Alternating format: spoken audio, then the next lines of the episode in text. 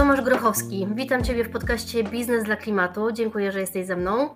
Witam też Ciebie bardzo serdecznie i przede wszystkim dziękuję za zaproszenie. Dziękuję, że je przyjąłeś. Jak tam nastroje przed e, Stormwater? Zawsze przed Stormwater to jest taki miks różnych e, emocji. Z jednej strony jest to ekscytacja, z drugiej strony na pewno, no właśnie, w sumie pewna taka niepewność związana z tym, ilu będzie uczestników, czy wszystko nam się uda zorganizować w taki profesjonalnie, jakbyśmy sobie tego życzyli, sposób, mm, czy wszystko się uda, no bo to jest wiele wątków, które musimy ze sobą spiąć, kwestia merytoryki, kwestia agendy, kwestia warsztatów, potem szybkiego przeorganizowania całego obiektu, żeby przygotować galę, pewnej satysfakcji naszych partnerów, o czym pewnie też bezpośrednio wiesz, oby tej niesatysfakcji było jak najmniej, więc jest to taki miks e, różnych emocji, natomiast ja się bardzo cieszę, e, lubię organizować, jakby, czy w sumie już coraz mniej organizuję, ale jakby lubię być częścią tych wydarzeń, więc tak, na pozytywnie. No to już e, siódma edycja, więc macie wprawę w, i wiecie, czego możecie się spodziewać, prawda? Na pewno. Natomiast y, zażartowałbym sobie, że pomimo tego, że dokładnie rozumiemy trend i sposób już działania takich konferencji, to zawsze jest, y, y, zawsze jest takie wyczekiwanie do ostatniej chwili, ponieważ nasi klienci z naszej branży uwielbiają zapisywać się na dwa tygodnie przed konferencją. I kiedy zestawiamy to z faktem, że my od 6 miesięcy planujemy całe wydarzenie, musimy się sensownie zakontraktować, przygotować, wykupić chociażby takie błahe rzeczy, jak na przykład, nie wiem, posiłki, albo doprowadzić do sytuacji, w której każdy z uczestników będzie mógł się napić kawy i celujemy w 200, 300, 400 osób, a, a na miesiąc przed konferencją jest ich znacznie mniej, no to zawsze to rodzi mm, pewnego rodzaju właśnie stres. Ale tak, jest to nasza siódma edycja. Jak co roku staramy się szukać pewnych e, nowości, trochę mącimy w całym programie, żeby z jednej strony naszych uczestników e, trochę zaskoczyć, pokazać im jakąś nową perspektywę, więc to jest bardzo ciekawy projekt, ale też angażujący nas, no bo staramy się pilnować tego, żeby nie lecieć według pewnego szablonu i jakby nie powielać tych schematów, które w poprzednich latach były, więc mam nadzieję, że i tym razem nam się uda i że wszyscy, którzy przyjadą do Katowic, jakby wyjadą z takim poczuciem jakby nienasycenia. To jest takie motto, które w naszej firmie promuje profesor Licznar, który zawsze myśląc o organizacji różnych wydarzeń dba o to, żeby ten nasz odbiorca czy uczestnik naszych wydarzeń miał takie poczucie, kurczę, nie udało mi się zobaczyć wszystkiego, najeść się tak bardzo, jakbym chciał. I to chyba poniekąd się trochę sprawdza, ponieważ e, jakby rok do roku widzimy wzrosty w zakresie jakby ilości uczestników, więc możliwe, że wypuszczając jakby z takim głodem naszego, naszego klienta do domu, powodujemy, że on po roku e, chętnie wraca. Osobiście się zgadzam, bo to będzie moja trzecia edycja i bardzo się cieszę, że będziemy mogli się spotkać w Katowicach. I tutaj e, profesor e, Licznar działa bardzo dobrze, bo też zawsze wyjeżdżam z takim poczuciem nienasycenia. Aczkolwiek świetnie, że nawiązałeś do kwestii programowych i do kwestii tego, że w każdym roku staracie się pochylić nad zupełnie innymi wątkami i trochę e, pomącić w tej branży. Duże zaniepokojenie jest związane z ryzykiem zanieczyszczenia wody. Dwie trzecie Polaków odczuwa ten fakt. E, jednak, jak dowodzą badania ekobarometru, jedynie 8% z mm, naszych rodaków prowadziło w swoim życiu proekologiczne nawyki po katastrofie na przykład w rzece Odrze w 2022 roku. I wy także w retencja.pl e, podejmujecie w tym roku temat jakości wód. Motywem przewodnim tegorocznej konferencji e, Stormwater jest adaptacja z jakością. Czy właśnie Odra Was zainspirowała do tego, żeby pochylić się nad tym tematem i poświęcić obrady? Na pewno.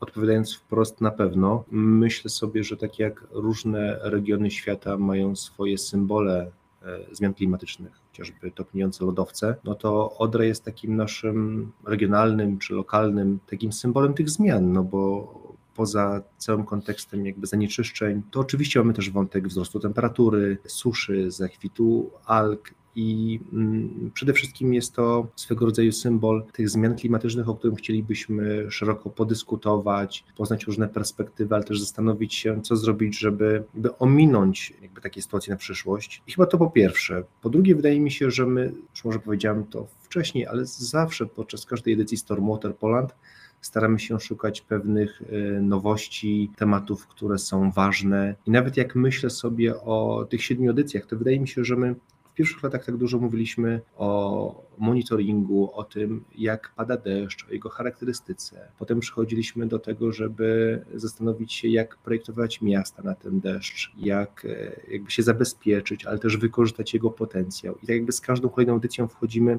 trochę głębiej i trochę bardziej też poszerzamy kontekst samej wody. Więc wydaje mi się, że jakby kwestia Odry, kwestia właśnie rzek jest jak najbardziej takim tematem, który my wewnętrznie czujemy, jesteśmy przekonani, że powinniśmy podjąć. I chyba to jest też spójne z takim naszym, powiedziałbym, narodowym IT, bo temat rzek w ogóle jest bardzo interesującym tematem w naszym kraju, bo ja mam taką obserwację, że się ścierają jakby dwie narracje. Z jednej strony mamy mm, jakby stowarzyszenia, związki, instytucje, które bardzo dbają o to, żeby rzeki były e, maksymalnie naturalne, żeby dbać o cały ekosystem związany z rzekami, o bioróżnorodność, o to, żeby one mogły żyć swoim życiem, a z drugiej strony jest to bardzo gorący temat, szczególnie wśród naszych rządzących, by niedaleko szukać chociażby pewnej korelacji między przypisaniem rzek do, do ministerstwa. Tutaj tą drugą narracją, która w jakiś sposób coraz bardziej jakby wypływa na powierzchnię, to jest narracja taka, że to są rzeczne autostrady, żeby je regulować, żeby budować infrastrukturę na tych rzekach. I wydaje mi się, że Stormwater jest jakby taką dobrą płaszczyzną, czy miejscem do tego, żeby o tym podyskutować, no bo chyba to, co my możemy jakby z tym zrobić, to po prostu jakby dojrzałym, demokratycznym kraju próbować o tym rozmawiać, pokazywać e, perspektywy, pokazywać za i przeciw, pokazywać pewną konsekwencję różnych działań. I choćby z tego powodu bardzo chcieliśmy podjąć ten wątek na najbliższej edycji konferencji Stormwater Poland. Czy zauważacie, bo odebrałam tak program i jego konstrukcję, że możliwe jest, że kolejna katastrofa nastąpi i będą jej konsekwencje jeszcze większe niż te, które ponosimy w tej chwili, ponieważ jakość wód stanowi ogromne wyzwanie w naszym kraju. Jak wynika z raportu Zasoby Wodne w Polsce, który został opracowany na zlecenie Fundacji Przyjazny Kraj, to właśnie nie brak wody, czy jej dostępność stanowi e, u nas problem, ale przede wszystkim właśnie jej jakość. Przyznam szczerze, że ja się zawsze boję takich wypowiedzi. Czy ja bym powiedział, że kolejna katastrofa nastąpi? Chyba nie mam aż takiej odwagi, ale wydaje mi się, że to się też wiąże z takim podejściem, że może nie chciałbym uprawiać e, wróżbiarstwa. To, co jest pewne, moim zdaniem, to jest to, że niestety każda katastrofa, e, czy niestety, niestety, po każdej katastrofie, katastrofie następuje ogromna mobilizacja związana z tym, żeby więcej do takiej sytuacji nie dopuścić. I to jest coś, co ja obserwuję chociażby w naszej branży. Nagle zaczęły się pojawiać przetargi dotyczące systemu do monitoringu, jakości w rzekach. Dużo zaczęło się mówić o kwestiach związanych z odpowiedzialnością za te zrzuty. Jakby powstała bardzo szeroka dyskusja związana właśnie z przyszłością rzek. Dla mnie jest bardzo ważne, żeby to nie były tylko i wyłącznie takie krótkoterminowe zrywy, tylko żebyśmy my na tej takiej motywacji związanej świeżo z daną katastrofą potrafili przekuć tą motywację w pewne długofalowe i systemowe rozwiązania. I wydaje mi się, że to jest klucz, bo jeżeli my przekujemy w te długofalowe rozwiązania i strategie, to naszą motywację, to bardzo prawdopodobne, że unikniemy kolejnych takich katastrof. Jeżeli natomiast to będą tylko i wyłącznie takie krótkie zrywy, a potem wrócimy do naszych starych praktyk, to niestety to prawdopodobieństwo, że się jakby pojawią kolejne takie zdarzenia jest większe, co byłoby bardzo niedobre, no bo myślę sobie, że jakby katastrofa ekologiczna, no bo tak należy rozpatrywać sytuację, która miała miejsce w naszym kraju, ma ogromne konsekwencje. Przede wszystkim są to konsekwencje jakby nieodwracalne, jakościowo i ilościowo w kontekście środowiska. Mi jest takie bliskie dosyć myślenie o środowisku jako pewnego rodzaju dziedzictwu, które my otrzymujemy. To nie jest tak, że rzeka jedna czy druga, czy teren zielony jest dla Kowalskiego, czy dla rządzących na własny. Wcześniej na tych terenach żyły, żyli nasi przodkowie, teraz żyjemy my. W następnych latach miejmy nadzieję, że w pełnej krasie będą z, z tych terenów mogły korzystać nasze dzieci, nasze wnuki. To jest raczej pewna forma dobra, o której my musimy dbać w takim trybie ciągłym, więc wydaje mi się, że to jest bardzo ważne, żebyśmy my w ten sposób myśleli o, o środowisku jako dziedzictwo, które musimy jakby przekazać kolejnym pokoleniom, a jeżeli tego nie będziemy robili i będziemy doprowadzali do takich katastrof, to będzie to po prostu niemożliwe, bo to, co jakby też może być konsekwencją, no bo zapytała się o te konsekwencje, no to chociażby w samej Odrze przecież setki tysięcy ryb zmarło, więc to jest też coś, co jest bardzo ważne i myślę, że nie powinniśmy w ogóle rozważać, czy możemy sobie pozwolić na powtórkę z takiej sytuacji. Cierpi bardzo przemysł turystyczny, myśląc o, o, o, konsekwencjach. Przecież wszystkie biznesy, które były w jakby obrębie, mm, czy są w obrębie danej rzeki, no to z różnych względów nie mogą funkcjonować. Cały ekosystem cierpi, jest ryzyko przenoszenia jakby trujących substancji, więc tych konsekwencji, które jakby mogą wynikać z każdej takiej kolejnej sytuacji, kolejnego zdarzenia, jest na tyle dużo, że powinniśmy powziąć jakby wszystkie e, niezbędne jakby działania do tego, żeby nie doprowadzić do kolejnych takich zdarzeń.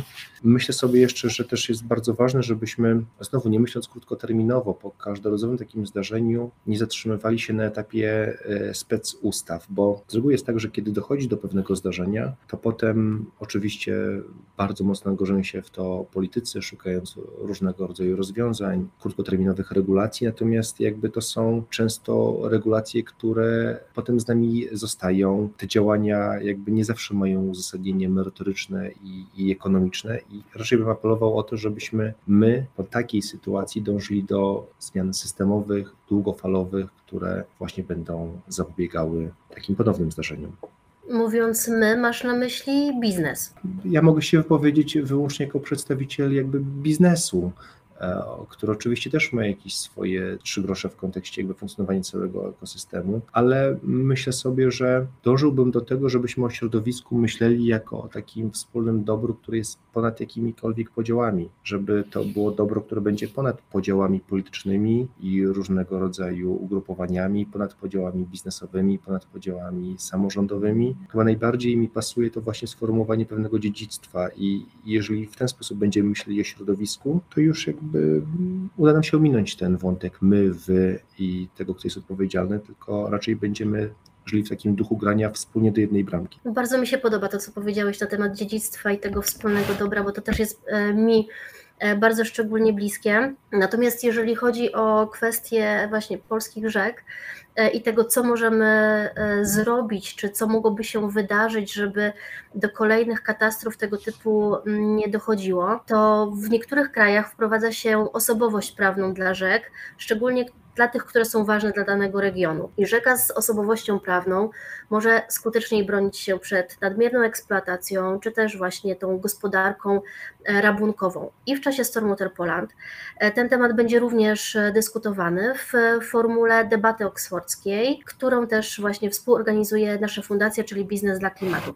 I tak się zastanawiam, gdybyś miał wziąć udział w tej debacie, to po której stronie byś stanął? Odpowiadając y, wprost, powiedziałbym, że stanąłbym po stronie osobowości prawnej. Zastanawiając się dlaczego. Ja czytałem trochę um, o różnych studiach przypadków związanych właśnie z takimi praktykami na świecie. Ich nie jest zbyt wiele, ale chociażby jest taka rzeka Magby River w Kanadzie, która w ostatnich latach dostała tą osobowość prawną. Nawet udało mi się gdzieś znaleźć informację, że dostała dziewięć praw, między innymi prawo do swobodnego płynięcia, prawo do utrzymania bioróżnorodności, prawo do podejmowania działań prawnych ale także bycia reprezentowaną przez swoich strażników. Właśnie w wymienionej Kanadzie w ten sposób zostało to zorganizowane, że pewna, już nie pamiętam, czy stowarzyszenie, czy, czy chyba stowarzyszenie zostało mianowane tak zwanymi strażnikami tej rzeki oni mogą nawet przed sądem jakby reprezentować tą rzekę. Wydaje mi się, że takie rozwiązanie, mimo że w dzisiejszych czasach bardzo nowatorskie, może mieć sens, ponieważ wierzę w to, że kwestia związana z bronieniem praw będzie skuteczniejsza względem sytuacji, w której daną rzekę czy dany obszar wpiszemy po prostu na na listę terenów, które, e, które są w jakiś sposób chronione. To, co mi się też jakby rzuciło, e, jak, jak czytałem o tej rzece, to chociażby sam fakt, że teraz, skoro ta rzeka ma osobowość prawną i swoich przedstawicieli, to ci przedstawiciele mogą w kontekście pewnych działań, chociażby związanych z hydrotechniką, która chciałaby na przykład, nie wiem, budować zapory na danej rzece, mogą jakby wystąpić do sądu, czy przeciwstawić się takim działaniom, które w jakiś sposób miałyby szkodzić rzece. Więc oczywiście to jest bardzo nowa sytuacja, jeszcze nie znamy konsekwencji. Jeżeli pod koniec dnia taki proces miałby się kończyć tym, że teraz ta rzeka reprezentowana przez swoich strażników przez najbliższe 100 lat będzie się sądziła z rządem, to pewnie takie rozwiązanie też nie byłoby naj, najrozsądniejsze. Niemniej jednak y, powiem uczciwie, że z pewną ciekawością przyglądam się takim rozwiązaniom. Wydaje mi się też, że to się trochę wiąże z, chciałem powiedzieć stanem umysłu, ale to może by nie brzmiało zbyt dobrze, ale z jakimś takim wewnętrznym podejściem i, i, i gdzieś tam wewnętrznymi przekonaniami, bo znowu jakby w tej Kanadzie to trochę tak jest, że chociażby jakbyśmy weszli teraz na stronę miasta Toronto, na samej pierwszej stronie będzie informacja o tym, że to jest strona miasta Toronto, które to znajduje się na terenach dziedziczonych przez tam poprzednie pokolenia. I jestem o tym przekonany, że jest to w niektórych jakby regionach naszego świata, to kwestia dziedzictwa i, i pewnej przynależności kulturalnej tak mocno jakby zakorzeniona, że wiąże się z takim podejściem i dbałością jakby o całokształt regionu. I teraz jest pytanie, czy my już to mamy? Ja nie jestem przekonany, że my w Polsce w ten sam sposób myślimy o jakby ochronie środowiska. Znowu się rozgadałem, natomiast powiedziałbym, że, że postawiłbym na to i opowiedziałbym się po stronie próby osobowości prawnej dla rzeki. Niemniej jednak cały czas dla mnie pozostaje taka znak zapytania czy zagwozdka związana z tym, jak to może wyglądać w praktyce jak powiedziałem na początku, jeżeli by się okazało, że to będzie tylko i wyłącznie jakby przestrzeń do tego, żeby dwie strony się ze sobą ścierały i jakby spotykały się regularnie w sądach, to pewnie gdzieś ta osobowość prawna by straciła wagę względem jakby jakichś przepychanek e, proprawnych. Ale tak, kończąc już jakby ten wątek tak bym się opowiedział za, za próbą takiej osobowości prawnej. Żeby tylko dwie strony, ja mam takie poczucie, że może nie do końca jesteśmy jeszcze na tyle dojrzali, żeby mm, mierzyć się z czymś takim, bo ja tutaj widzę bardzo duże zarzewie konfliktu, zwłaszcza jeżeli chodzi o nasz polski temperament oraz e, różne grupy interesów, które chciałyby czerpać korzyści nie tylko majątkowe, ale różne inne z natury. E, ale tak, też, też, też się z, z uwagą temu przyglądam i bardzo się cieszę na tą debatę, bo jestem ciekawa e, argumentów, jakie tam padną. Ja również. Zobaczymy już za trzy tygodnie, więc mam nadzieję, że będziemy mogli razem posłuchać. Na pewno. Tomku, na stronie retencja.pl wyczytałam cytat, że woda jest podstawą rozwoju społeczeństwa, a mądre nią zarządzanie podstawą rozwoju i wyzwolenia potencjału miast.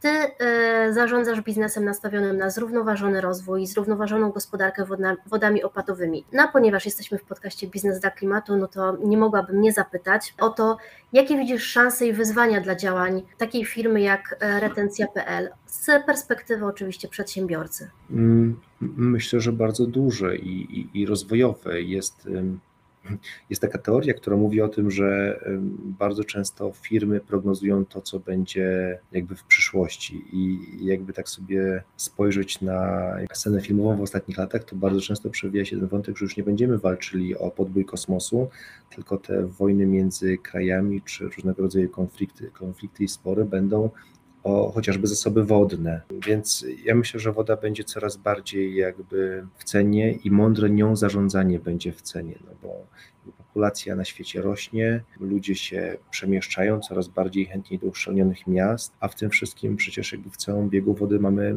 tyle samo, więc na tyle, na ile będziemy zdolni chociażby mądrze wykorzystać deszczówkę, wydaje mi się, że to może być swego rodzaju game changer w kontekście jakości naszego życia. Więc y, ja na pewno widzę ogromną przestrzeń do, do, do rozwoju. Y, widzę, że też w miastach znacznie rośnie świadomość związana z podejściem do wody, ale też z elementami, które są spójne, rozwój błękitno-zielonej infrastruktury, zazielenianie naszych miast, tworzenie różnego rodzaju miękkich rozwiązań, jak wiem, zielone dachy, łąki kwietne, niecki wodne, które powodują, że w miastach żyje nam się lepiej, ale też twarde rozwiązania, inwestycje w infrastrukturę, budowę zbiorników retencyjnych, różnego rodzaju rozwiązania które są bardzo na styku inteligencji, czyli chociażby systemy do sterowania retencją. To wszystko jakby jest e, widocznego okiem tu i teraz w naszym kraju.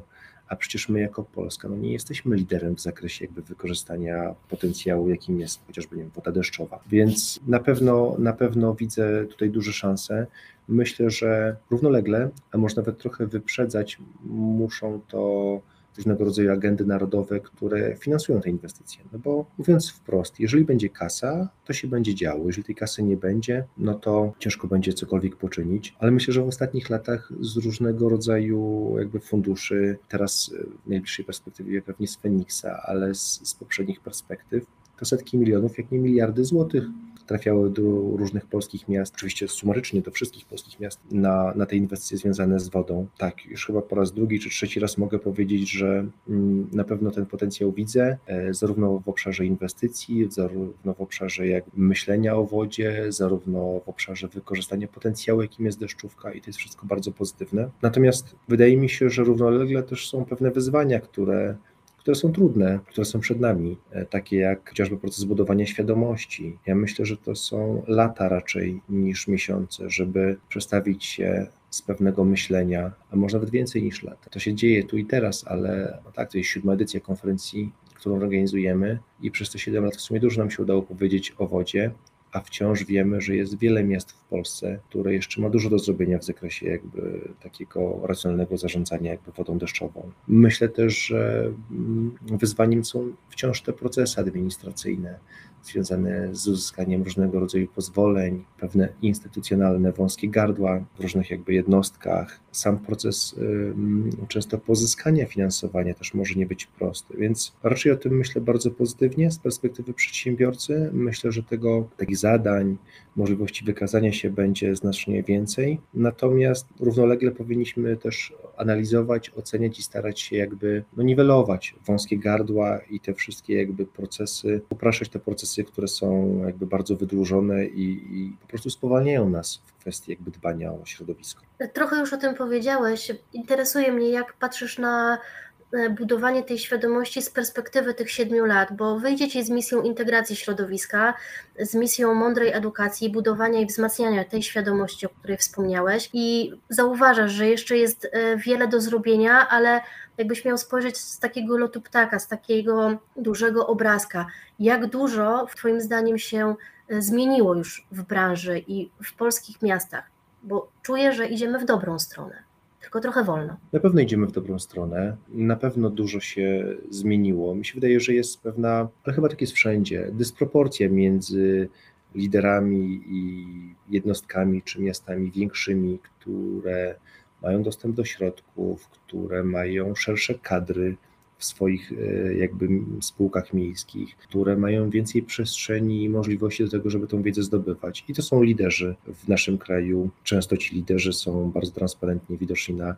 różnego rodzaju listach rankingowych, chociażby środków z, z Unii Europejskiej, którzy te zmiany jakby wprowadzają, no ale wciąż jakby jest znaczna część miast, która nie ma tych zasobów żeby móc zrealizować te inwestycje. Wydaje mi się, że ten cały proces cały czas podtrzymuje, musi jakby zaczynać się od jakby budowy świadomości, czy poprzez jakby konferencje, ale też poprzez szereg innych działań, które są na rynku.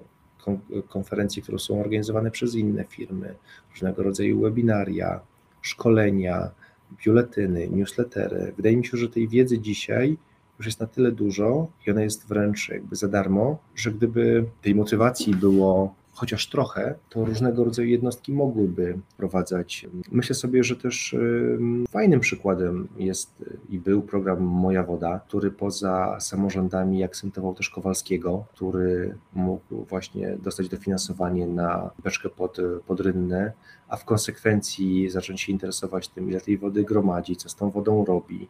To są takie drobne rzeczy, które na pewno budują ten pozytywny trend takiej świadomości proekologicznej. I ja mogę powiedzieć, że po prostu trzymam kciuki, żeby takich zdarzeń było jak najwięcej i na różnych szczeblach. Od tego szczebla rządowego, gdzie bardzo duże pieniądze, najczęściej w miliardach złotych, są alokowane na różnego rodzaju inwestycje.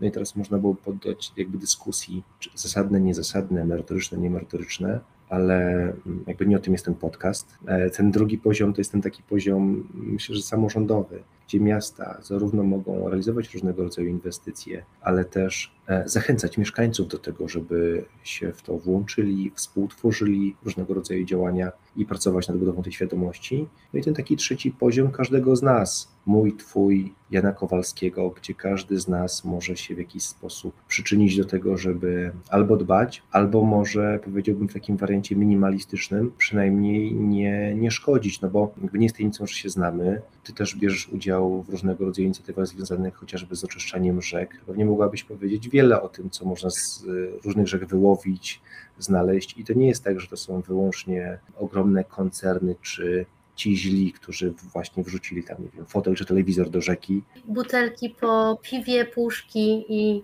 e, inne tego typu akcesoria, to fakt. No właśnie, no właśnie, więc wydaje mi się, że też jakby nawiązując do tego trzeciego etapu, trzeciego poziomu, a w sumie może paradoksalnie to powinien być pierwszy poziom budowy świadomości każdego z nas, no to żebyśmy przynajmniej nie, nie śmiecili, nie szkodzili, jeżeli nie jesteśmy dzisiaj zdolni podjąć tego kroku związanego z jakimiś postawami proekologicznymi. Tutaj to pięknie się zamyka klamrą, ponieważ wszystko w naszych rękach.